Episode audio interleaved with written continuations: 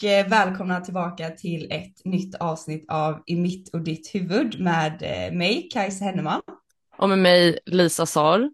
Och eh, idag så gästas vi av en, eh, en tredje person faktiskt. Så det är inte bara gamla jag och Kajsa som ska sitta och snacka goja, utan nu får vi faktiskt hedert sällskap. Eh, vi har ju velat få med lite gäster här och prata om eh, ja, men idrott och andra saker inom de där ämnena och eh, det hade varit kul med eh, något helt annat än tennis, vad vi är vana med. Eh, så vi har nu en riktig hedersgäst vad jag tycker eh, vi kan presentera. Eh, vi har Europamästare, OS-deltagare eh, och eh, alltså jag skulle säga en månggörare av dess like eftersom det är mycket som den här personen har stått i och gjort, varit med på tv och allt möjligt.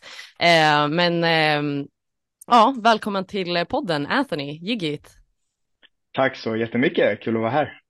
Eh, jättekul att få ha det här, men innan jag börjar, jag är inte jättekunnig på boxning, Kajsa kanske inte. Eh, nej, kan inte så mycket heller. Vi måste fråga, eh, utmanare till VM-titel. Är det så man säger? Är det det som är grejen? Uh, precis, jag har, eller ja, jag har gjort, nej, jag boxades om VM-titeln och han jag mötte var inte heller världsmästare så vi boxades om att om vem som skulle bli världsmästare. Fattar. Ja. Okej. Det är lite så här, man bara, vadå utmanare, vad, vad, vad innebär det? Fattar ingenting. Ja men precis, så vi båda boxades om världsmästartiteln för att se vem som faktiskt var bäst. Uh, och den här gången så drog han det längsta strå, strået tyvärr. Ja, lite tur där, för han bara tur då. Men... ja, ja, precis.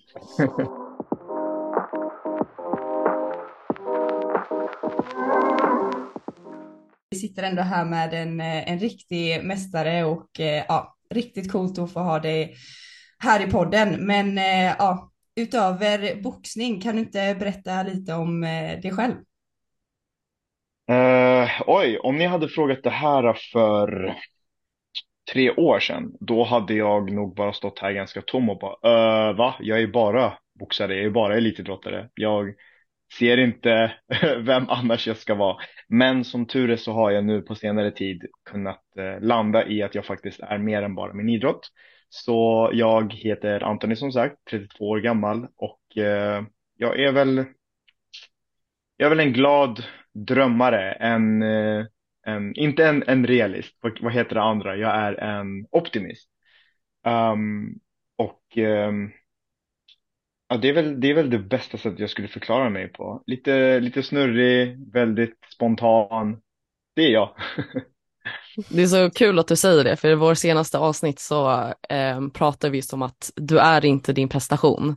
Eh, hur lätt det är att man som idrottare, så jag tycker det är jättekul att du tar upp det. För att man har ju blivit det, liksom att så här, det är inte bara ens hobby längre, utan att man är ju som du säger, min idrott, jag är boxare. Eh, och allt sånt där. Det var intressant att du sa det, eh, förlåt jag avbryter, det var intressant att du sa det, för jag såg att ni hade ett avsnitt, jag ska lyssna på det, där ni pratade om, kan man må bra som elitidrottare?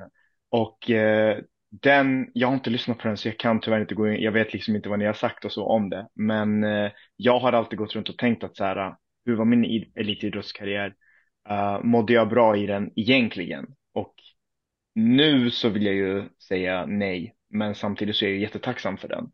Så jag vet liksom inte riktigt vart jag ska stå. Men det blir ett, ett intressant avsnitt för mig att lyssna på. Ja, men eh, om vi ska gå tillbaka då, nu tillbaka till idrotten. Hur eh, kom ja. du in på boxning och hur var hela din karriär i, i, inom boxning och allt där? Uh, jag vet sällan hur jag ska starta den här storyn, för många frågar mig det. Och det är så här att jag, när jag var 12, då flyttade jag och mamma till Turkiet med, med mina syskon och allting. Så bodde jag där i tre år innan jag bestämde mig för att flytta tillbaka till Sverige. Eh, och då flyttade jag till min biologiska pappa som jag inte kände sådär jättebra. Men jag ville tillbaka till Sverige och då var det till honom jag skulle flytta. Och så efter mycket snack och så, så blev det ju av. När jag då flyttade tillbaka till Sverige så uh, lämnade jag det här trygga som jag hade hos mamma. Då var jag 15 år. Um, och så kom jag in i och började lära mig om det här, liksom, ja, men hur samhället fungerar egentligen, där utanförskapsområden och allt det där. För jag hamnade i Jobro i Haninge, eh, som är ett utanförskapsområde. Uh, och jag ja, men det är liksom den här bilden av hur Sverige var så bra och så där och hur alla tog hand om, eller hur, hur um, regeringen tog hand om folket och så där. den liksom förstördes lite grann för att jag blev en, jag blev bara en i mängden i, i det här utanförskapsområdet. Och då bestämde jag mig för att, men okej, okay, jag måste kanske ta tag i, i någonting själv. Jag måste kanske skapa mig min egen, äh, min egen story, min egen väg.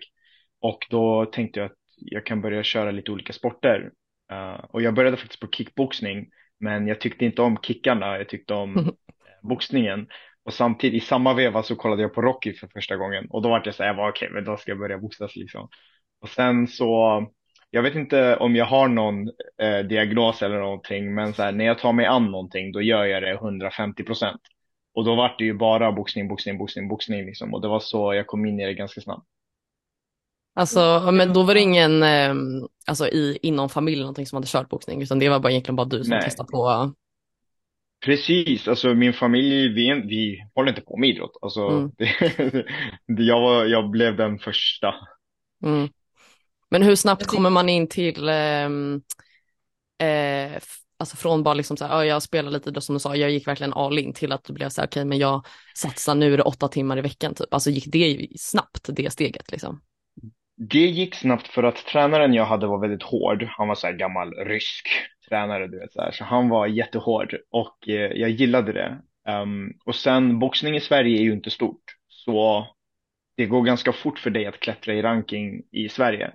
Um, men det är liksom, boxning är en väldigt stor sport utomlands. Så när du har klättrat upp i rankingen i Sverige och sen ska boxas utomlands, då är det som att du är en nybörjare igen. För att alla är så mycket mer erfarna, så mycket bättre. Uh, och den här första rangen då när jag liksom hade vunnit, eh, eller när jag hade kommit in till landslaget, svenska landslaget, som inte är, alltså det är inte en jättestor bedrift för det finns inte så många som boxas. Um, men sen när vi började boxas utomlands och möta de här ja, men, engelsmännen och fransmännen och amerikanerna som är alltså hur duktiga som helst. Då kände jag liksom att oj, okej, okay, jag har, det räcker inte med bara det som händer här i Sverige. Jag måste ha mer. Och min tränare då som har ja, men, eh, eh, ryska kontakter, polska kontakter, ukrainska kontakter.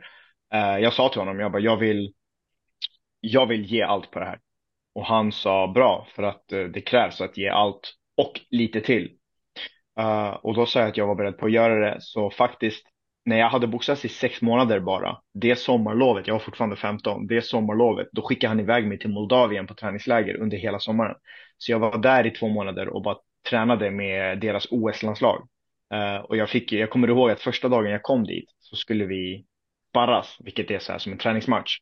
Och då skulle jag sparras med en av deras killar. Och efter första ronden så var de tvungna att bryta för att alltså, jag fick så mycket stryk. Och då lovade jag mig själv, alltså jag, jag, och jag skämdes så mycket du vet, för att, för att jag hade kommit dit och jag skulle mm. visa mig, och så här, du vet man är 15 år, du är så här tuff och macho macho.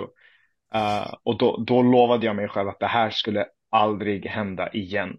Uh, så där i Moldavien, de andra de tränade ett pass, jag tränade tre pass, ibland fyra. Och sen när jag mådde riktigt bra, då körde jag fem pass om dagen. Och det var där någonstans jag blev lite för besatt kan man säga. Mm. Så det gick fort.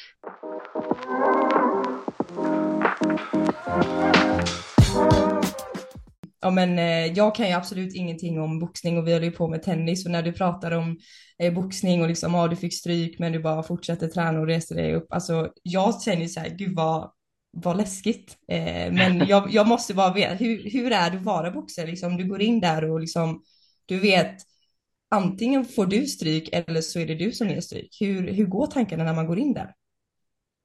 Alltså grejen är att um, boxning är så, det, det, är så kul när man pratar med andra. För det är då man kommer på sig själv att shit, man håller faktiskt på med en sport där man, alltså man ska slåss med en annan. För boxning är så mycket mer annars. Alltså vi, du vet, man lär känna massa människor som jobbar runt boxningen. Alltså boxningen är en så pass stor sport och som har med så många människor att göra. Så du, vet, du får resa utomlands, du jobbar med så mycket människor och du tränar ju för det mesta liksom. Och sen så går du upp och ska, när du boxas då, då är du bara en väldigt, alltså det är en väldigt liten del av hela sportevenemanget liksom. Så, men det är ju det som, alltså när jag pratar med er eller när jag pratar med andra, de tänker ju att boxning, man slåss ju. Så bara, då är jag så här, bara, ah, just det, det gör man ju. Så det är lite, det är lite den, eh, det är lite den, hur ska jag säga, det är lite det mindsetet jag går in i. Att jag liksom bara måste komma, komma på mig själv. Att det är det jag faktiskt gör. Men, men för att svara på det så ärligt jag kan så man tänker inte så mycket på att du ska, alltså jag tänker inte så mycket på att jag ska in i ringen och faktiskt slå någon annan eller bli slagen. Det som går igenom är istället så här, äh, du vet, hur mycket har jag presterat, hur mycket har jag tränat, har jag fuskat med någonting, jag ska vinna, uh, vad har, liksom, hur har jag, har jag sovit bra, har jag ätit bra, har jag liksom alla de där grejerna, vad har jag gjort utanför ringen som du blir orolig för, du blir orolig för allt det där. Och sen liksom så här, om jag förlorar, vad ska alla säga då? Uh, liksom det är så här, alltså allt det där, den där prestigen, det är den mm. man, man, man tänker på mest. I andra hand eller tredje hand eller fjärde hand till och med, då kan man tänka så här, jag ska fan slå någon. Mm. Mm. mm. Ja, jag vet, men det kan jag verkligen, alltså det blir verkligen, okej, okay, vinna eller förlora, det är inte så egentligen vad det handlar om, men det tror jag man blir som idrottsman. Men alltså det där känner jag verkligen igen inom tennisen, just att så här, ja men som du säger, liksom stressen, pressen och vad säger okej okay, har jag förberett mig bra, har jag, du vet, ja jag gjorde inte det där träningspasset helt, du vet, man börjar tänka massa. Mm. Men det som jag tänker skillnaden just för dig och boxare eller också inom andra sporter är att ni har så lång tid mellan varje eh, evenemang och tävling. Alltså vi spelar ju så här, vi kan åka iväg fyra veckor och så spelar vi eh, en vecka och sen så förlorar vi. Ja, jag har match imorgon igen, även fast man har förlorat. Och så förstår du, man får liksom nya chanser hela tiden, vilket kan mm. vara bra och dåligt. Men jag vet ju inom boxning, alltså det kan ju vara, du vet inte när du får en match, så då ska du träna i fyra månader fast du inte ens vet när du har en match. Sen vet du, okej, okay, nu jag har match om, jag vet inte, det kan väl vara upp till ett år liksom. Och sen, alltså den förberedelse, den mentala aspekten tänker jag är så otroligt speciell på något sätt. Eh, hur har du upplevt eh, den liksom, um, rollen? Jo, men det är väl så här att uh, det är som du säger, har du, det är därför det finns människor som du jobbar med, du har en manager, du har en promotor. Och om du har det, då är det bra. För att en promotor är den som arrangerar matcherna. Om du har en promotor, det vill säga att du har ett avtal med en promotor, då kommer promotorn, då står det i avtalet förmodligen att så här, okej, okay, du ska få mellan fyra till sex matcher per år då vet du, okej, okay, jag har fyra till sex matcher per år. Har jag sex matcher, då är det förmodligen varannan månad. Mm. Och då liksom kan du hela tiden förbereda, mig, eh, förbereda dig. Så det är de som har promotorer eh, som oftast är de man satsar på. Uh, och jag har haft en promotor som, uh, som, och det fungerade jättebra. Nu har inte jag det. Nu har jag bara en manager. Och uh, varför jag har det är för att jag ligger på den nivån nu att jag behöver ingen som promotar mig längre. Jag behöver liksom inte köra sex matcher per år. Mm. Det enda jag behöver är de här stora matcherna där jag kanske tjänar ganska bra pengar. De här VM-titlarna som vi snackar om, det är de. Ja men, ja, men precis, och eh, det, för det är de enda matcherna jag vill gå. Så om jag har en promotor, det är jättebra absolut, för då vet jag när jag ska boxas. Men jag är också skyldig att boxas när han har de här galorna. Och det vill jag inte behöva vara. Jag vill ju boxas när det känns bra för mig. Eller om jag får tillräckligt mycket betalt mm. eller vad det nu är. Um, så det som blev svårast för mig, det, här är en annan grej också som är viktigt att komma ihåg, att det finns två typer av boxning. Det finns amatörboxning eller olympisk boxning och sen proffsboxning, vilket jag kör nu, proffsboxning. Och ja, du gör samma sak på dem, du slåss mot någon annan, men det är två skilda sporter, det är två olika sporter. Um, I amatörboxningen är det som er, man kan åka iväg på en två veckors liksom, träningsläger och sen är det turnering där, där du kör kanske tre, fyra matcher, eh, lite sådär. Men, eh, men i proffsboxning då är du din egen person. För det är ju som, du, du har ju ditt eget företag, du representerar inte ett landslag och sådär. Um, och eh, då är det bara du och dig själv och ditt, ditt eget ansvar att du är redo för match. Sen bestämmer du själv hur mycket du vill vara redo för match. Eh, eller hur, hur redo du vill bli. Jag kan till exempel få en match om två veckor och de frågar mig, ja men eh, du kan få match om två veckor. Men jag har inte tränat för den. Så då måste jag tacka nej. Men hade jag mm. varit i träning då skulle jag kunna tacka ja. Eh, så det är mycket sånt jag måste liksom ha i åtanke. Sen kan inte jag vara i toppform året om för att då går jag ju sönder. Mm. Så det, det är mycket sådär. Då.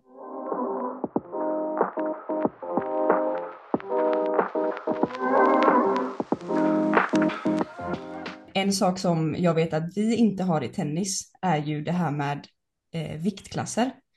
Eh, som jag tycker är, gärna vill höra hur det påverkar en. Och jag vet att vi kommer komma in på ett eh, viktigt ämne som du och jag Lisa pratade om eh, som ett första avsnitt i podden eh, som handlar om just ätstörningar. Och eh, vi vet att du har varit öppen med det här eh, i media och eh, vi vill jättegärna veta och höra om dina erfarenheter kring detta. Mm. Um, jo men nu, nu har det, det som är så det som är så bra ska jag säga. Men jag, eh, jag är väldigt självmedveten och försöker alltid så här, okej, okay, varför tänker jag så här? Varför är det så här? Uh, så jag går väldigt mycket in i mig själv och ibland lite för mycket. Jag kan vara väldigt hård på mig själv, vilket också är en av anledningarna till att jag hamnade där. Men grejen är att eftersom det är en viktbaserad sport så är det oftast tyvärr det som tränarna eh, väljer att fokusera på. För att de har ju ingen, de har ingen um, kunskap kring ätstörningar, så det är oftast den äldre generationen, du vet, och då pratar man inte ätstörningar. Så det här är ju relativt nytt att man gör det. Och det, vet du, det många tränare gör, det är ju så här att okej, okay, um, du har match till exempel och sen så sätts man i en viktklass. Vilket, vad väger du till exempel? Och så väger man som man väger. Um, vi säger att jag är 15 år och så väger jag, då vägde jag, då vägde jag 57 kilo. Ehm, men jag växer ju fortfarande. Men det var ingenting jag tänkte på. Så då visste vi att okej, okay, Anthony Giget han kör 57 kilo. Uh, och sen började jag ju gå upp i vikt. Jag började bli större. Och när jag då fick de här matcherna och så bara okej, okay, men ska du köra 57? Ja, jag ska köra 57. Och så började jag liksom, du vet, jag, vill, jag är ung. Jag vill också äta pizza och du vet, eh, jag vill också gå ut med kompisar och sådär. Och sen så, så här, då kunde tränaren bara säga, ja ah, men du kan inte äta pizza, du ska ju väga in, förstår du? Du måste ha disciplin, du måste ha, och då liksom började man koppla maten med att liksom, okej, okay, jag måste vara disciplinerad och disciplin är lika med att äta bra eller äta bra är lika med disciplin. Då liksom gjorde man den kopplingen som 15-åring liksom. Um, så varje gång man åt pizza eller choklad eller vad det nu var, då gjorde man det med lite ångest och så kände man så här, fan, nu äter jag det här, ah, ja, men jag går ut och springer sen. Och då tyckte man liksom, ja, ah, men det är ett bra sätt att kompensera liksom. Så när man åt någonting dåligt, då gick man ut och sprang. Och det skapade ju den här uh, hetsträningen, nu kommer jag inte ihåg vad det heter, det är, det är inte ett medicinskt begrepp, men um, när man tränar för mycket liksom. Mm. Um, och det skapade det hos mig, så jag kunde, säga, jag kunde få ångest på nätterna av att, alltså om jag typ åt med för mycket mat bara så här, om jag kände mig lite mer svullen och så, då kunde jag inte sova. Så på nätterna, då gick jag ut och sprang. Eh, för att jag var liksom tvungen att göra det. Så kunde jag komma hem och sova sen. Så här, tre på natten kunde jag gå ut och springa. Och då, när jag gjorde det, då tänkte jag inte alls på att det här var någonting stört. Jag tänkte ju bara, fan vad jag är disciplinerad. Jag går upp på natten och springer. Ah, du vet, jag kommer bli bäst. Alltså det var ju så jag såg det. Och det kom till den punkten då så här, om jag inte gjorde det, då var jag ju inte lika disciplinerad som när jag gjorde det. Så sakta men säkert byggdes det på sådär. Allt hände ju inte på en dag, utan det så smyger sig sakta men säkert på en. Förut så kunde jag så stolt berätta att ja, men jag gick ut och sprang på nätterna, jag ville verkligen bli bäst och du är så här, det är därför jag är där jag är. Fast det är inte alls så. Nu förstår jag ju att det var, det var ätstört, liksom, att det var ångesten som, som styrde. Ja, jag tycker det är så, jag känner igen det där också. Jag har också haft så här eh, för båda vi har ju haft eh, historier med sig, men just den här, eh, det blir så kopplat till att man är disciplinerad. Jag hade också så här, du vet någon gång hetsätit och fått så mycket ångest och så bara nej men jag går ut och springer, du vet det regnar, hudden är på och jag bara ah, jag är ändå bra, du vet jag känner mig som Rocky så här, jag bara klockan är liksom ett på natten, alltså verkligen du vet de där också. Exakt. Och sen så är man så här, man bara gud, det, jag vill verkligen det här och sen så bara men varför är du ute och springer? Du är ju inte ute och springer för att du ska bli bättre på tennisbanan, det är för att du liksom nej. har ångest över vad du har ätit. Alltså just den här, ja. man inte ser mm. dem. Eh, men det var det jag tänkte så här, när kom den klicken då? Eller det kanske inte kom som en klick, men just smygande när du börjar inse att oj, det jag gör nu är faktiskt fel på något sätt. Eller att maten, problematiken, att det liksom började ses som ett fel. Det kom mycket, mycket, mycket senare tyvärr. Mm. Uh, det var, det var, alltså det var så här att jag, uh, mitt ex då, som, som och det, det här är en så sjuk historia, eller sjuk historia, men så här, hon och jag, när, på vår första dejt, då började hon, då, det första hon sa till mig var så här, ja ah, men jag har lidit av anorexia, sa hon. Mm. Och jag var så här, jag bara, alltså vad pratar man om sånt här? Jag tyckte det var skitskumt. Mm. Och då måste jag bara berätta att då hade jag haft bulimi i typ så här åtta år utan att Mm. förstå det själv. Alltså Mm. jag fattade inte att jag hade det. Ehm, så hon bara, ah, men jag har haft anorexia men nu, så här, nu, jag, nu, jag, nu mår jag bra. Och jag bara, alltså vilken skum grej att snacka om. Alltså jag tänkte, det är jag sa, det är Ja, ja. sa till henne. Men jag bara, och sen så, du vet, jag bara, jag bara okej så här. Och hon bara, men, och så berättade hon om att ehm, hon var öppen med att prata om det. Så här. Och jag bara, jag bara okej. Eh, Och då kopplade inte jag heller att anorexia var en, en psykisk sjukdom. Utan jag, fortfarande, när jag var i min, mitt, då trodde jag fortfarande, alltså anorexia, det är brudar som är lite utseendefixerade. Liksom. Det, det, det var min bild av det. Men när hon började prata om det och sakerna hon berättade om det, hur, um, hur liksom, hur hon tänkte och hur det var liksom ångest. Inte, inte utseendefixering, det var, det var ångest, det satt i huvudet. Då märkte jag att det hon berättade, det kände jag så mycket, det, jag kände igen det så mycket. Jag hade, jag hade inte anorexia, men ändå så kände jag igen allt hon sa. Och då förstod jag att jag och hon har ätstörningar. Hon, eh, vad heter det, hon, eh, hur ska jag säga, hennes ångest pro- projekterar det i anorexia och jag gör det i hetsätning och bulimi. Eh, och det var då jag fattade, det var när hon började, det var då hon började prata om att så här, ja, men det här, jag hade en ätstörning. Och så när hon berättade de sakerna som jag kände igen, då jag bara, men shit, jag kanske också har det. Och då klickade det, liksom att, ah, och då kunde jag liksom se tillbaka på hela min karriär. Hur jag gick ut på natten och sprang. Och det var inte för att jag var disciplinerad, det var ju för att det var ångesten som styrde. Jag körde tre, fyra boxningspass om, i, om dagen. Och det var inte för att jag liksom var disciplinerad, det var för att ångesten styrde. Så mycket, mycket var styrt av ångest, vilket, vilket är jättetråkigt. Jag tycker det är så, inte roligt kanske, men jag tror det är väldigt många som eh, ser på ätstörningar så som du sa det där, att det är tjejer som är utseendefixerade. Men Mm. eh, det är ju som du berättar också, du känner igen dig på ett sätt, även om det inte är just anorexia, så är det en annan typ av ätstörning som, Mm, eh, som du kan känna in i de här tankarna. Och mm, nu, eh, jag och Lisa har ju mest pratat om våra men stories och jag, jag kan ja, men nästan endast känna igen mig i kanske hur ja, men tjejer upplever ätstörningar eller hur jag har sett andra tjejer gå igenom den här typen av ätproblematik. Men tror du, det här kanske är en jättesvår fråga att svara på, men tror du att de här typer av ätstörningarna, eller alla olika typer av ätstörningar, är mycket vanligare än man tror eh, hos män också och killar inom ja, men, idrott eller andra killar också? Det är inte en svår fråga, 100 procent. Absolut. Mm. Och det, det vet jag själv för att när jag gick ut och började prata om det, då hörde jättemånga män av sig till mig och tyckte det var jättemodigt att jag pratade om det. De, de, de kände att de inte hade någon som kunde prata för dem. Och när jag gjorde det så kände de en sån lättnad. Mm. Mm, jag kan tänka mig, jag tror också att det är just den här blandningen som du säger att ett, att man kanske inte ens inser själv för att som du säger, man har ingen som har sagt sådana här saker eller får höra de sakerna. Så man är så här, ja men det är inte något problematiskt eller vad det än är. Och sen två, att man inte känner att man kan eller vågar öppna upp sig, att det inte är lika normaliserat just för killar kanske att prata om det, vilket gör det ännu tuffare. Eh, och då bara spär det på, då fastnar det i de cirklarna att så här, ingen pratar om det så då kommer ingen prata om det och sen så är det ingen kunskap och sen så bara Precis. fortsätter det liksom.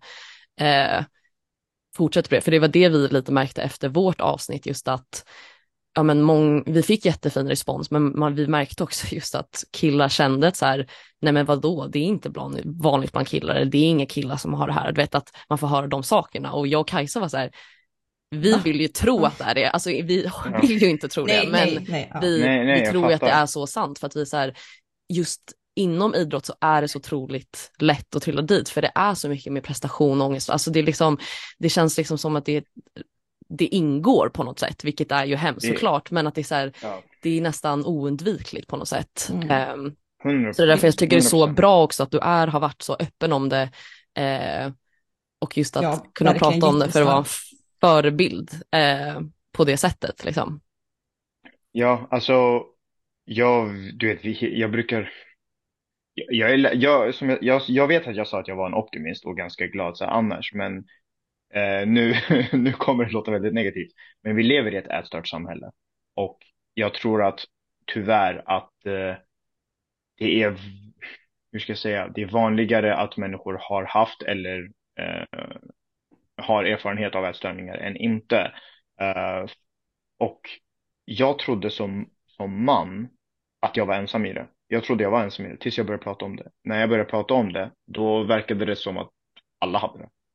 Men det är just det att det är så tabubelagt och man skäms. Eh, speciellt du vet, eh, som jag har förstått, nu vill inte jag, nu vill inte jag låtsas eh, att jag kan hur anorexia funkar, men jag vet att till exempel man lever i sån eh, förnekelse där, att liksom så här, nej men jag, jag mår bra liksom. Och bulimi som är jätteskämmigt eftersom du liksom kräks och man vill ju inte prata om det. Men jag märker också så här att när jag, nu gör inte jag det ofta längre, men när jag skriver ett inlägg eller lägger upp en story om ätstörningar, då direkt bombarderas min DM. Tack för att du pratar om det. Liksom, hur, hur, hur gör du? Hur har du klarat det så här? Men när jag inte gör det, då är det ingen som skriver till mig om det. De väntar bara på att någon annan ska starta den konversationen. Och folk bara törstar efter det. Folk vill prata. Exakt. Um, ja, det, Hur, det, det hur är vågade du ta det steget? Och liksom prata om det? Alltså det, jag tror att jag tror att det var uh, för att hon, mitt ex, började prata om det. Och när hon gjorde det, ju mer hon pratade om det, desto mer vanligare blev det i mitt liv också ju, eftersom det, vi pratade om det. Och när man gjorde det, då var det inte längre liksom någonting man inte pratade om. Alltså det låter lite konstigt när jag säger det så, men sen kom det till en punkt där, där jag vågade berätta för henne att jag, då var jag, då var jag i det. Och då, och då hade jag märkt, och då hade jag kommit till underfund med att okej, jag har en ätstörning. Och, men då vågade jag faktiskt öppna upp mig eh, för henne och säga att jag har lidit av det. Jag vågade inte säga att jag fortfarande var i det. Och det blev mitt första steg liksom, för jag ville se hur reaktionen skulle bli. Och när jag märkte att den var så här, ja men ingenting hände. Det var liksom, det var ingen som, jag, det var ingen som gick på mig. Jag behövde inte skämmas och sådär.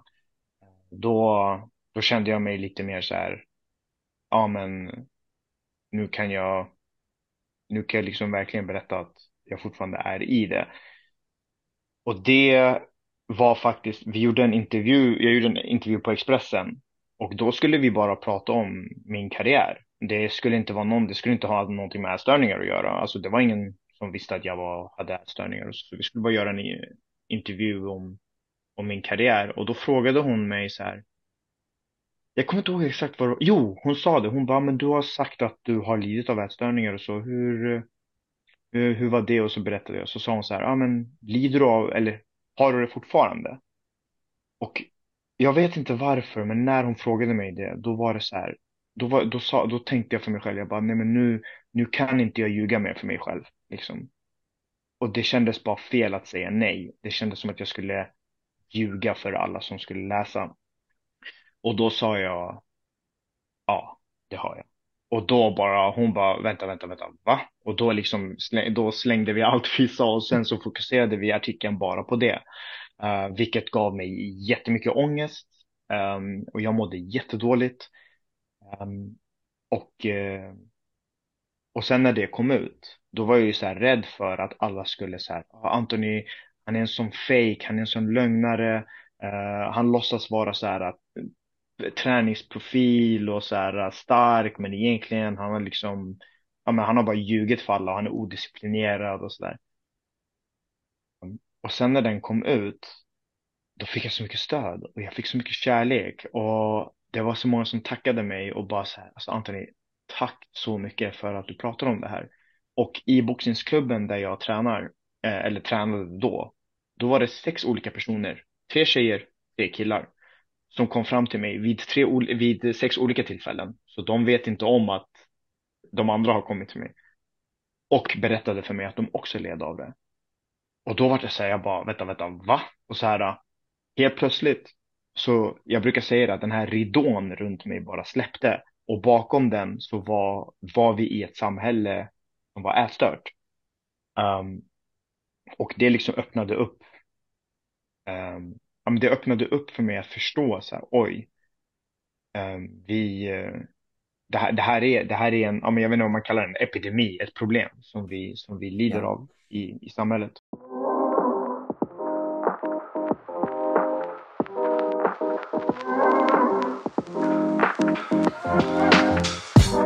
Men eh, alltså, ja, jättestarkt verkligen och speciellt det där, eh, jag känner igen det där så mycket att gömma sig bakom att jag har haft en historia av eller jag har lidit av för då blir det lite så här, ja men jag är ur det nu även fast man, alltså jag själv, jag kommer ihåg när jag började, vet jag sa till mina tränare så här, jo men jag har haft en historia av det fast det är så här, vänta du mår, du mår nästan sämre idag av din ätstörning men så här, man du vet skyller lite på det och sen så kan man gömma sig bakom det på något sätt så att just att säga okej, okay, jag är i det just nu. Det är inte många som säger det och pratar om det, så det är verkligen något som jag eh, ja, tycker var coolt av dig att göra allting. Men jag tänkte bara fråga också sen hur det har kopplat till din, när du väl då gick ut med det och började prata, hur, för då var du fortfarande i liksom, okej okay, jag satsar och kör på boxning nu, hur prestation, hur träningarna, tog du hjälp, var du så här okej okay, nu ska jag bara bli av med det här av mig själv, kände du att nu kommer min karriär vara förstörd, alltså hur gick kopplingen att då från ätstörning till att ha gått ut med det till din sport och prestation? Uh, jag var rädd för att det liksom skulle, jag var rädd, någonting som jag hatar det, det är att folk ska tycka synd om mig. Och det var jag mest rädd för, att folk skulle tycka synd om mig. Det var inte vad jag sökte, jag sökte inte liksom, um, ja men att jag ville inte att folk skulle tycka synd om mig, det var inte därför jag gick ut med det. Um, så, och, och jag trodde faktiskt att min karriär var körd också, för jag trodde liksom att men, tränarna, de kommer titta på mig annorlunda. Liksom, ja men folk kommer vara försiktigare runt mig kanske. De kanske menar väl, men liksom så här. Äh, men, och det var det bästa de kunde göra tror jag. Det var att de sa bara, Anthony, jättebra att du är ute med det. Nu kör vi, kom igen. Och så bara tränade vi som vanligt. Och det var så här, det var så, det var så um, befriande att bara så här, Eh, jag vet inte hur jag ska förklara men så här, jag är inte min ätstörning. Och det var så fint av dem att bara så här, eh, inte lägga vikt på det på något sätt. Men, och så sa de det, de bara alltså, det, ingen, ingen började prata med mig om det förrän jag började prata om det. Så när jag, sa, när jag började prata om det, då förde vi diskussionen. Så jag fick hela tiden bestämma när jag ville prata om det och det var skönt. Um, men annars, annars så kände jag också så här att okej, okay, hur ska folk, ja men hur ska folk liksom så här, kommer de vara försiktigare med mig nu? Så här, kommer de så här, kanske inte våga äta framför mig? Alltså förstår du, typ sådana saker. Eller så här, kommer de typ så här, inte bjuda mig på middagar, alltså typ sådana saker. Och sen varje gång man säger någonting får lite extra blickar ja. eller du vet, det är ja, alltid så här. Vet, ja, precis. Mm. Alltså om jag äter typ en gurka ska folk titta på mig och bara, ah, varför äter inte han en choklad? Är det för att han är ätstörd? Alltså, för, du vet, ja, så det, det där var lite så här jobbigt för mig, men eh, jag kände inte någonting sånt alls. Jag kände inte extra blickar, kände ingenting. Man är ju lite extra så här i början, så här, tittar folk på mig, mm. liksom det, det där, men mm jag kände ingenting sånt och Gud vad skönt. Ja, nej, jag fick bara kärlek och jag tror ja. att det där är sättet för er som lyssnar och undrar om ni, om ni ska stötta någon i det så är, tror jag att det är det, det rätta sättet att göra det på. Var bara beredd på att vara där för den personen. Fick, fick ni, eh, eller hur jobbar ni inom boxning? Jag tänker, alltså nu när du gick ut med din ätstörning, fick du extra hjälp då med kosten eller hade ni det sen innan eller hur, hur funkar det? Nej, alltså. Nej, det är alltså så här och det. Det är inte vårdens fel. Det är bara att de, de ah, det finns inte plats. Vi har så många som är störda. Det, det, det är det jag känner. Jag sökte hjälp eh, några gånger och inte att jag ringde och pratade med någon om det. Det gjorde jag inte. Jag gick in på, typ, men, på Google så skrev jag så här, ätstörningskliniker så såg jag liksom att, ja men okej, du kan ringa på så här jättekonstiga, udda tider liksom. Så här, jag bara, men alltså typ så här klockan 10 till 11.30, man bara hallå. Um, men så, så, jag hittade aldrig motivationen att söka hjälp fast, fastän jag hade motivationen. Förstår ni vad jag menar då? Det mm. låter lite konstigt. Men till slut så kom jag bara fram till att så här, okej, okay, och det här är inget jag förespråkar, det är inget jag rekommenderar heller. Uh, för allas resa är annorlunda. Um, och jag tror att min resa, min resa är unik bara för mig. Och då kände jag så här, okej, okay, jag är en allt eller inget människa. Det betyder att om jag gör någonting, då gör jag det 100%. Jag kan inte göra det halvdant. Så nyår från 2019 till 2020, då bestämde jag mig, då, det var mitt nyårslöfte, liksom, att jag skulle inte stoppa fingrarna i halsen mer. Det var mitt nyårslöfte. Um, och så höll jag i det. Och um, det, det, det, var, jag var nära på att bryta det jättemånga gånger för att du vet, de här hetsätningsperioderna kom ju när jag mådde dåligt och så. Och sen så får man ju ångesten om man vill bara uh, kräkas. Uh, men då, Eh, och det var ett tillfälle, jag, jag berättar om det i, i den här dokumentären också, att så här, jag hade gått ner till Coop och så hade jag köpt så här kladdkaka, chips, cola, alltså det är så här, eh, eh, glass och så gick jag hem och sen så åt jag allting och bara så här. Och sen så tänkte jag bara så här, nej vet du vad, um, det här ska jag inte, jag ska inte kräkas upp det här.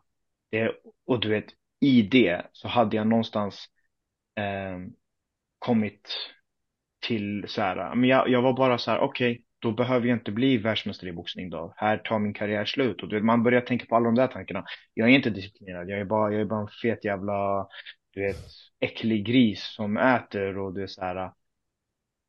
Um, men jag ska inte kräkas, jag ska inte göra det. Och dagen efter, det här var på kvällen, dagen efter när jag vaknade, då var den ångesten borta. Och jag var så här, var det där det värsta som kunde hända? Var det det värsta liksom? Ingenting hände. Och det liksom hjälpte mig och jag så lovade mig själv att komma ihåg den dagen. Så när de här, den här ångesten kom igen och jag ville eh, vad heter det, överäta och spy igen. Så överätningen gjorde jag, men jag spydde inte. Då försökte jag komma ihåg att okej, okay, nästa dag blir bättre. Och så blev nästa dag bättre. Och för varje gång jag gjorde så, så blev den där äckliga jävla rösten i mig tystare, tystare och tystare. Och en dag så hörde inte jag den mer. Till den punkten att jag glömde bort den. Och det var så sjukt för att då hade vi gått och eh, vi hade käkat hamburgare eh, och jag tänkte på det efter att så här, normalt sett när jag äter hamburgare, då får jag ångest, nummer ett.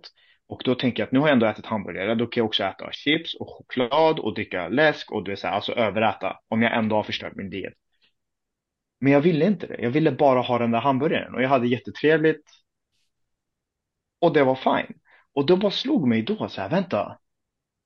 Är jag frisk och fri? Tänkte jag. För det var någonting jag aldrig trodde på att man kunde bli. Jag trodde på att man kunde bli frisk. Men jag trodde inte på att man kunde bli fri. Och det var, där fick jag självförtroendet tillbaka och bara så här, det här kommer jag fan slå alltså.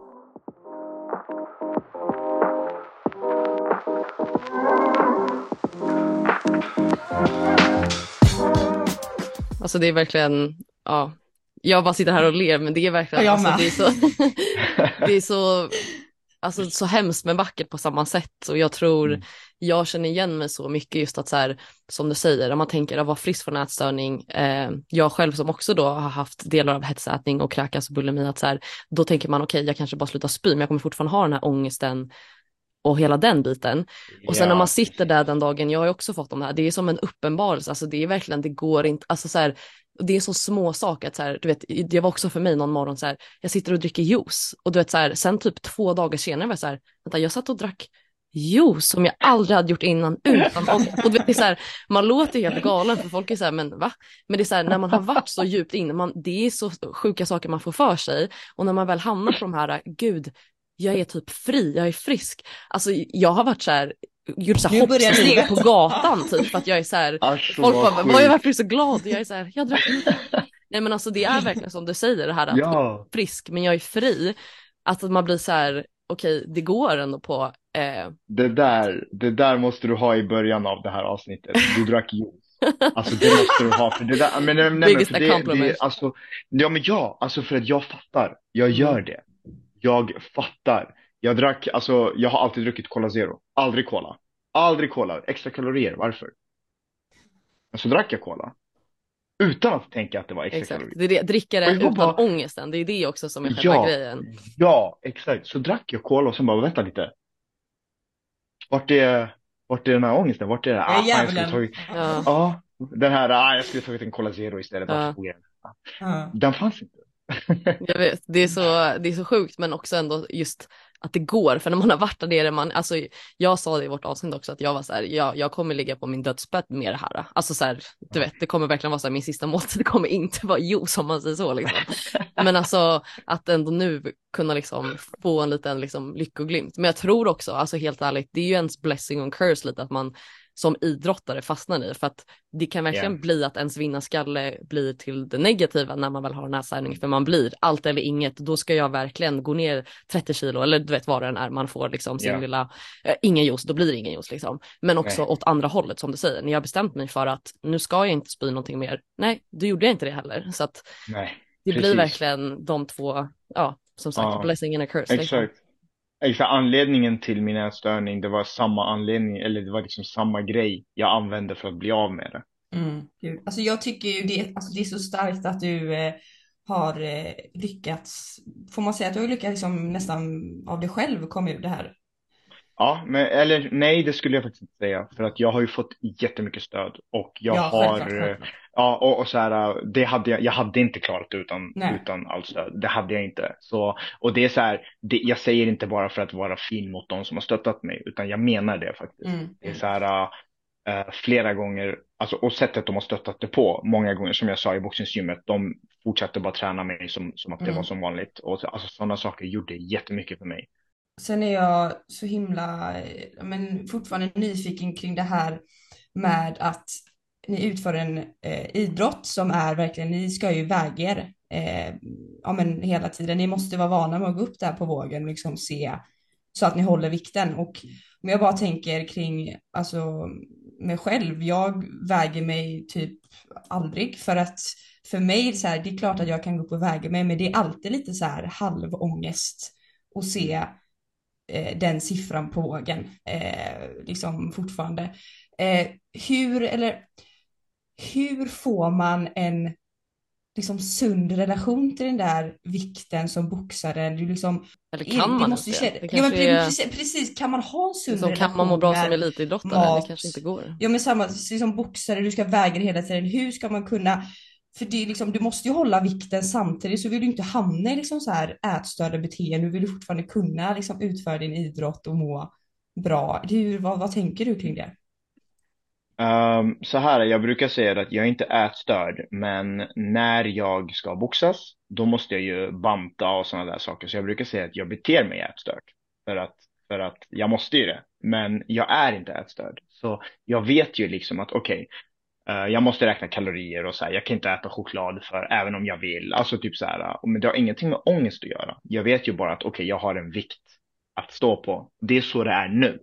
Men så var det inte förut. Förut så, ja men det var ju just det här med liksom att man la det på sig själv. Skillnaden på nu och då, det var ju liksom att nu kan jag bara, nu kan jag bara se vikten som jag ska väga som, som ett mål för, för min invägning. Um, och förut så var det inte bara ett mål för min invägning, det var ett mål för hur jag ska vara och för liksom vart jag ska stå. Alltså siffran på vågen berättade, det var ett facit på hur disciplinerad jag var. Och det är skitsnack. Alltså hela det är bara skitsnack.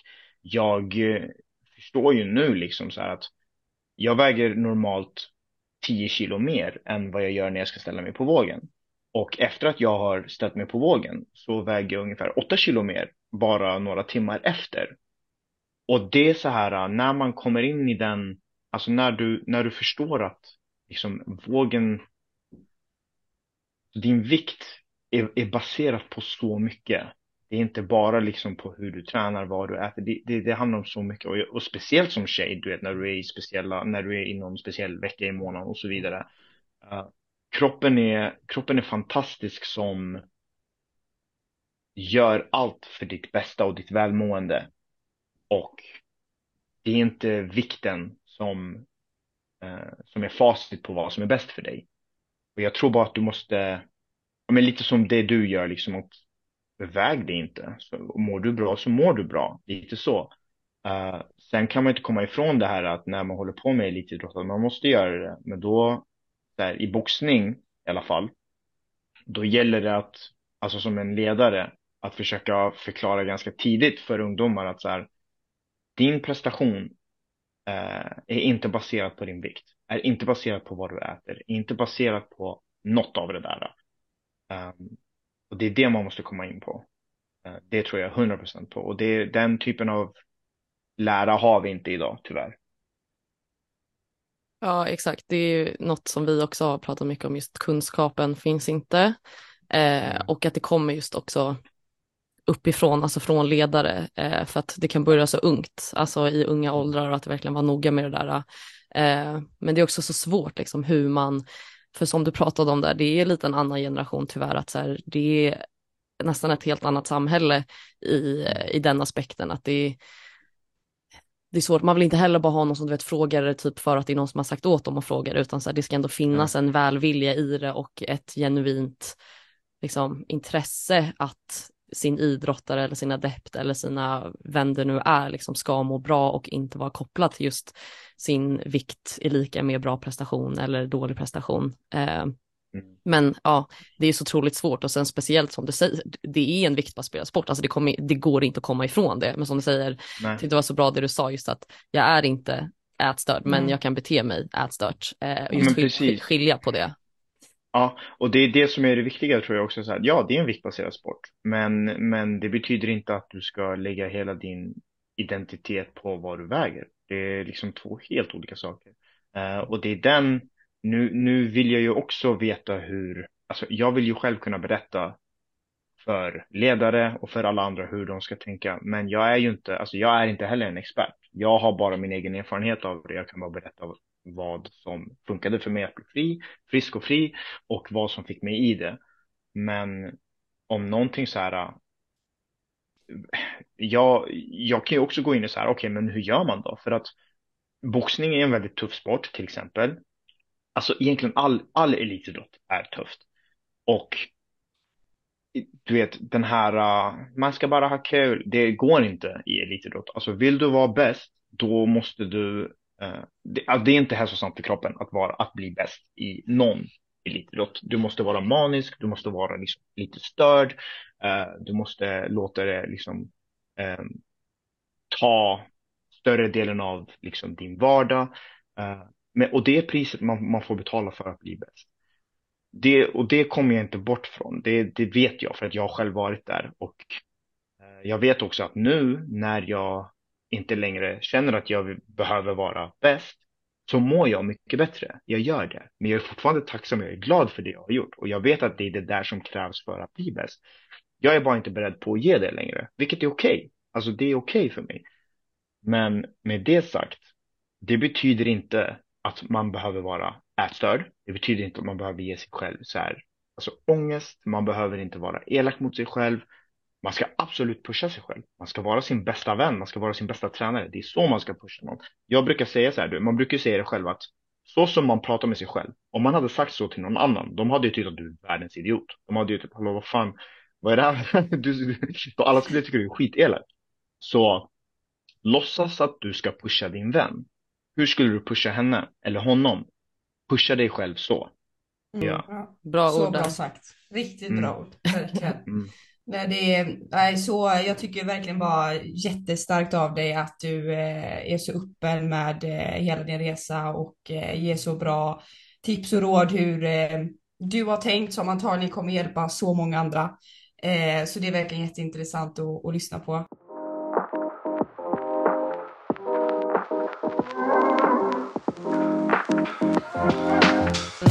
Ja, tänkte gå vidare lite med eh, lyssnarfrågor då eh, som vi har fått in här eh, som folk undrar över. Eh, Kajsa, jag tror du har första. Jag har de här. Eh, vi, eh, vi, ja, lite ämnesbyte. Eh, vi har en del frågor kring ditt deltagande i Elitstyrkans hemligheter och ja men eh, Ah. ja, berätta liksom de sjukaste utmaningarna och allting och vad du kommer ihåg. Okej, så Elitstyrkans. Här är det roliga, det är att eh, jag var, jag var ju fortfarande, nu när vi ändå pratar om hästar, jag var ju fortfarande i det eh, när, när eh, vi spelade in det. Dock så märker jag ganska tydligt att när jag är på till exempel träningsläger eller jag har match eller typ när jag ska prestera i någonting, då lämnar jag det åt sidan. Och sen så eh, fokuserar jag bara på själva grejen jag ska göra. Och den här gången var det ju Elitstyrkans hemligheter. Det tuffaste i Elitstyrkan trodde jag först skulle vara mat. Det var det inte. Sen trodde jag att det skulle vara sömn. Det var det inte heller. Det var faktiskt kylan. Alltså det var så kallt. Och det, det roliga är så här, jag ville, alltså jag ville ge, jag ville ge upp för att det var så kallt. Vi skulle sova ute en gång och jag bara nej, alltså jag bara fuck det här alltså. Och sen det fanns en annan, en annan tjej där, hon heter Anna Li. Och jag tycker om henne jättemycket. Hon kommer förmodligen, om, om hon hör det så kommer hon eh, bli sur på mig. Men så här, alltså jag tyckte hon var så jävla jobbig. Alltså hon var sån drama queen. Och hon bara gnällde hela tiden. Och vad heter det, det här har jag sagt till henne, så hon vet det. Men, och hon, hon har det här, du vet när man, när man har förfrusit sig så, Mm. eh, jag, jag vet inte vad det heter, men hon blir så här blå och börjar darra så här, så hon måste så gå in och värma sig. Ja, jag ville ge mig, men hon den där jäveln, hon gav sig inte. Och hon sov också ute liksom och så här frös och så här darrade och gnällde som fan. Och jag bara, alltså om den där gnällspiken inte ens ger upp, hur fan skulle jag ge mig? Och det kan inte jag göra så här. Så jag, tänk, jag tänkte, jag bara okej. Jag bara, om hon ger sig, då ger jag mig. Och hon gjorde inte det. Alltså hon gjorde inte det. Och då var det så här, jag bara, nej, alltså då, då tänker jag inte heller mer. Jag vägrar åka ut före henne. Ja. Det där är verkligen, men det blir också en sån grej att så här, du vet man bara, men jag har varit boxning, snälla, jag har tränat hela mitt liv, alltså du vet man Ja. har ju den och man bara, jag kan göra allt fysiskt, snälla, gör mig, Ja. jag gör allting och sen så bara kylan, då är det Kylan. så här, det Ja, som ska ja. vara grejen typ. Ja, ja, men det, det var så. Alltså du vet, jag tänkte ju så också. Jag bara, alltså om jag, om jag ger mig nu och åker hem, hur fan ska jag kolla mig själv i spegeln? Alltså det händer inte. Alltså du vet. och det är så här, jag, jag hatar höjder och det visste Mm. jag inte förrän jag var med på det här programmet. Och så skulle vi klättra upp för det där vindkraftverket. Och så skulle vi rappella ner. Och jag visste inte att jag var höjdrädd förrän jag började klättra upp den där jävla stegen. Så när jag började klättra, då började jag få, alltså jag började få svindel. Du vet. Jag bara, jag bara shit, jag bara, vad är det här? Och så har jag lågt blodsocker, eller vad händer? Men då fattade jag sen bara, shit, jag är fan, alltså jag klarar inte av höjden liksom. Men så tänkte jag så här, bara vet du vad? Jag bara, jag kommer inte ge mig. Alltså jag vägrar åka hem. Jag bara, då får jag dö här. Alltså jag dör hellre än att jag ska åka hem och kolla mig själv i spegeln och bara så här, du gav upp din jävla Mm. fegis.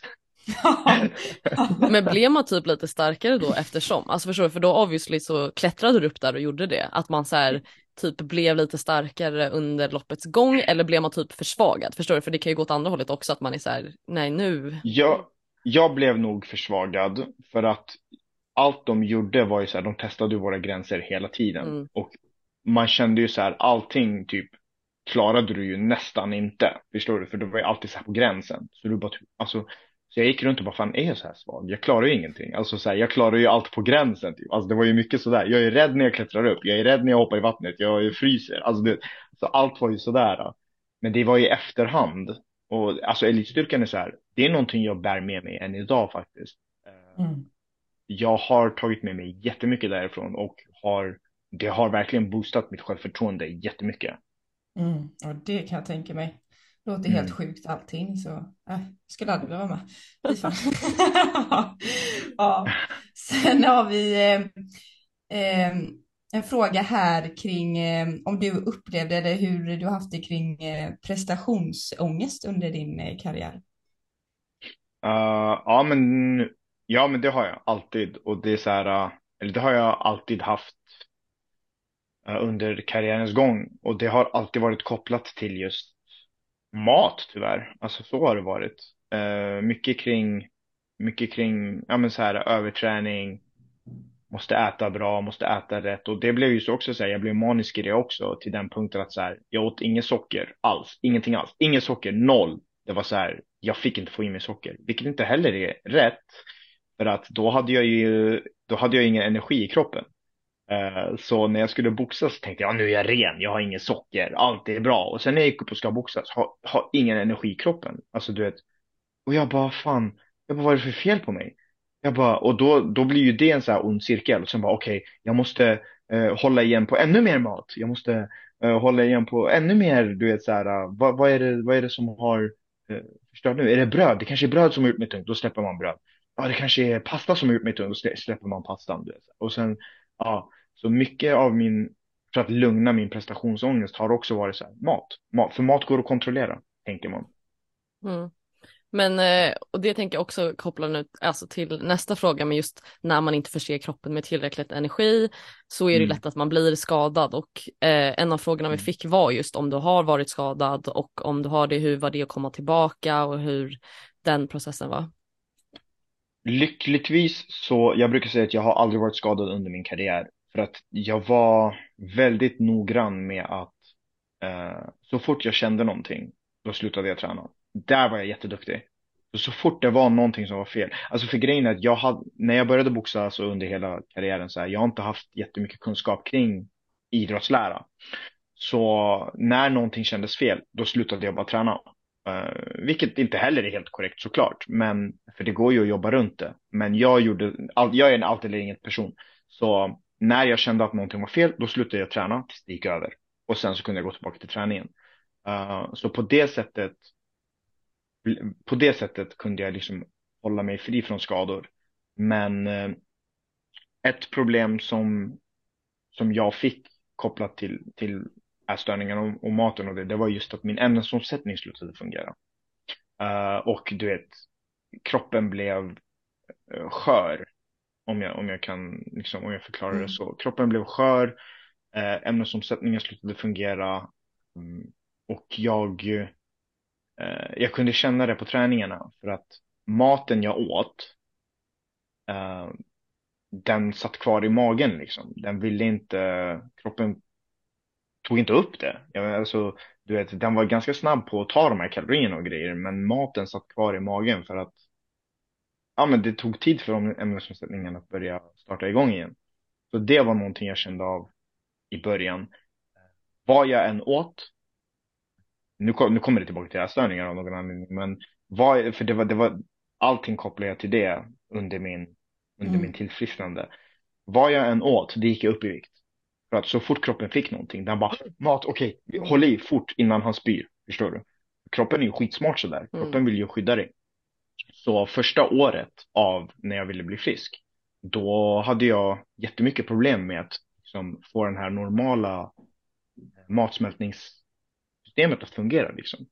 Men nu, nu är det nu är det helt bra, så det Mm. känns ju bra.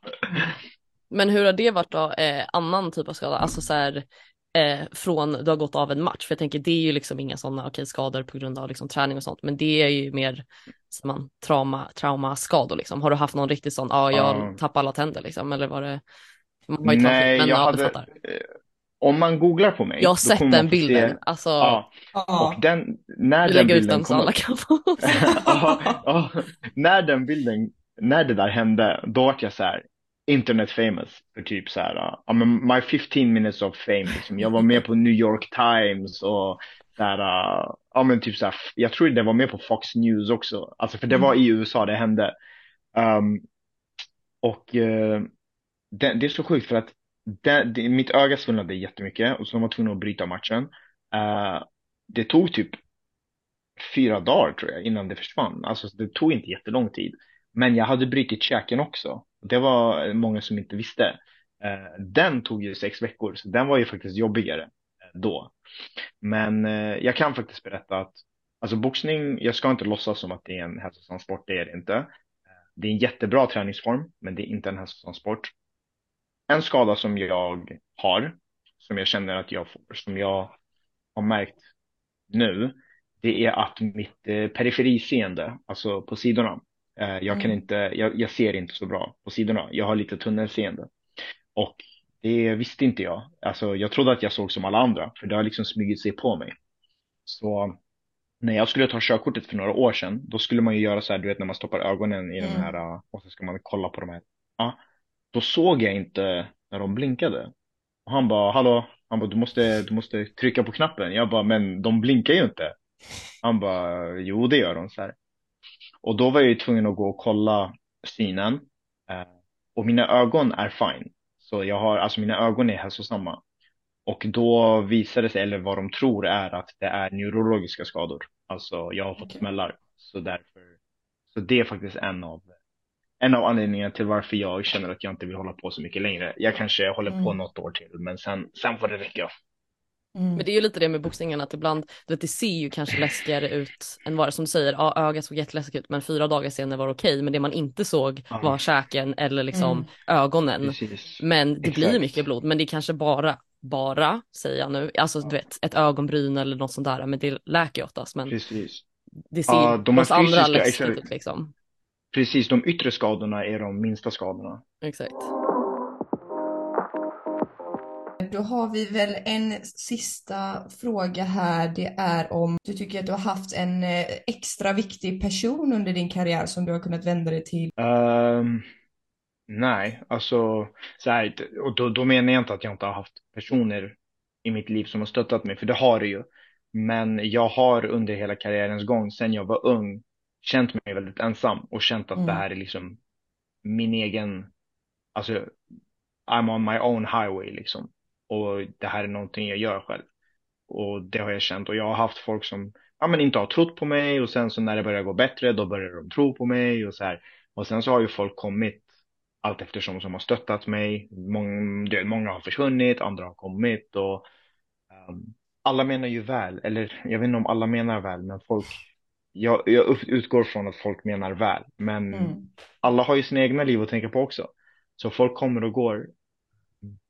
Men jag tror att min moster skulle i sådana fall vara en Mm. person som har hjälpt mig väldigt mycket för att eh, någon, någon, om vi pratar om någonting helt annat så jag hade det ganska oroligt när jag var yngre.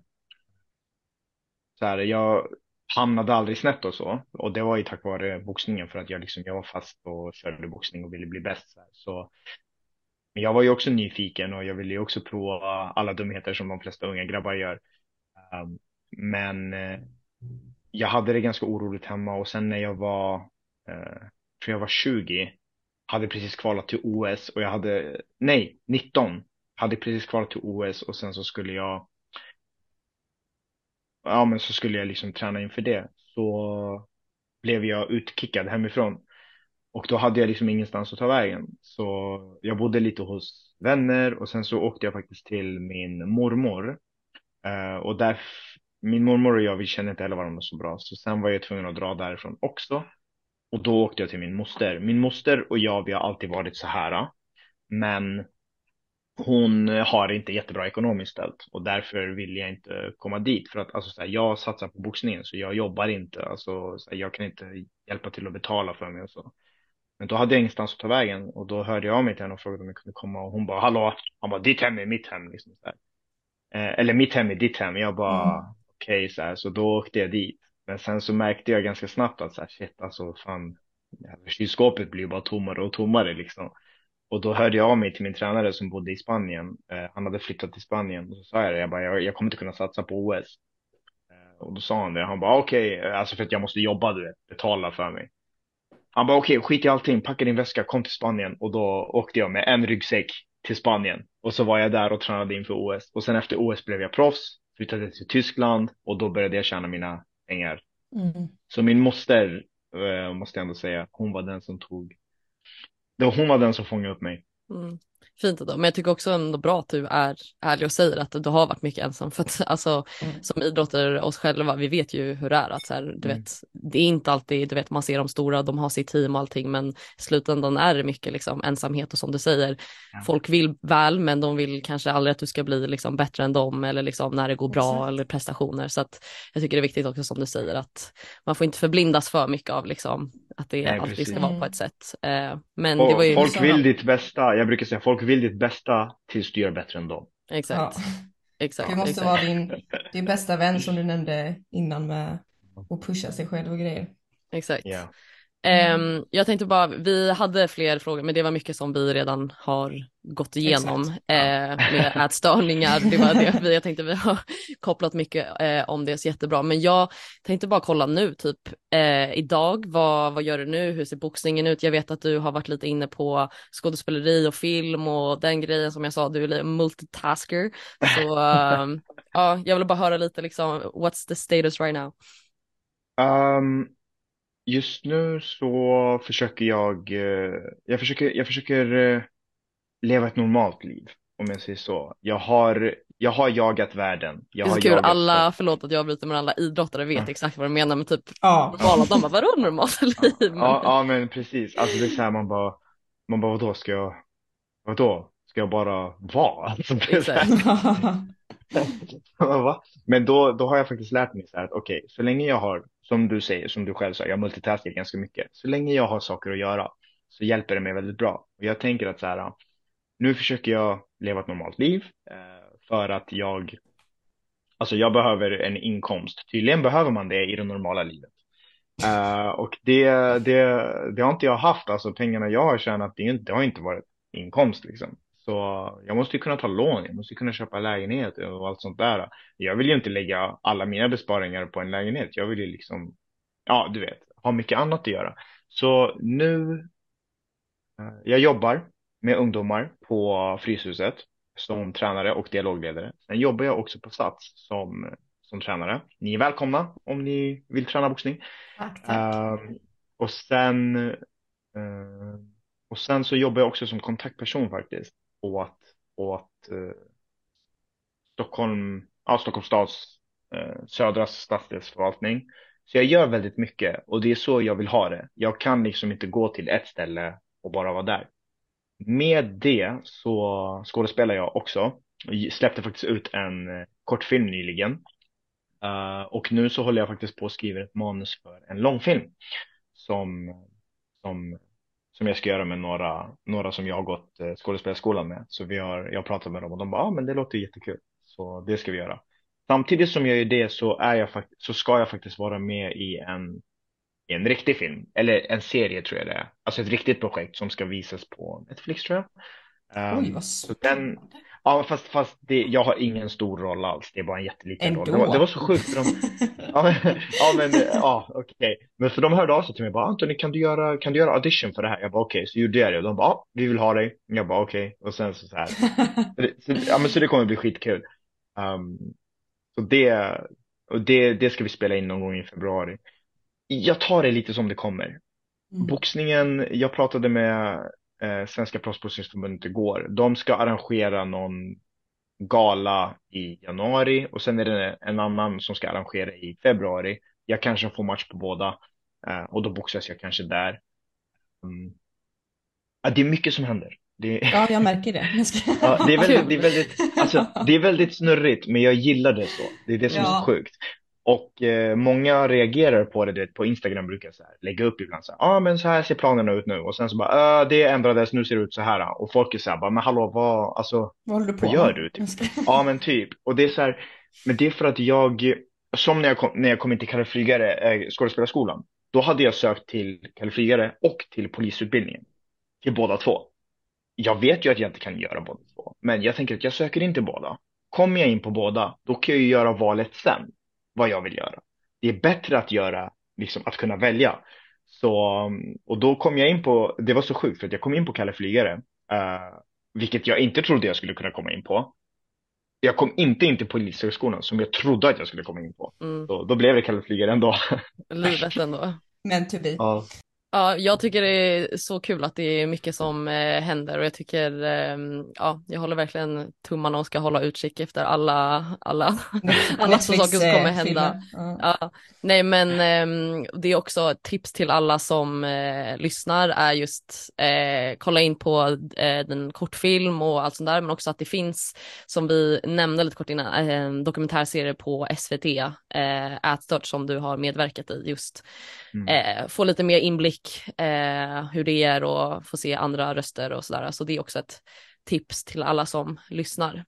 Verkligen och det har varit en, eh, ära att eh, få ha med dig som första gäst i podden. Eh, ja, den första gästen, snyggt. Ja, det är riktigt eh, intressant att eh, lyssna på och eh, tycker det är så viktigt att alla är öppna med eh, ätstörningar och framförallt eh, som kille att gå ut, eh, att det finns olika typer av ätstörningar och att som du säger att man kanske tror att man är ensam i det, men så fort man öppnar upp sig så är det så många som känner igen sig och tack vare dig och att du har varit så öppen och stark och pratat om det så jag är säker på att det är så många som eh, vågar eh, ja, men, ta första steget till att bli frisk också. Eh, så verkligen så kul att få prata och lära känna dig lite och eh, jag hoppas det går bra med allting i, i framtiden. Tack så jättemycket. Tack. Tack för att ni har lyssnat. Tack för det här avsnittet.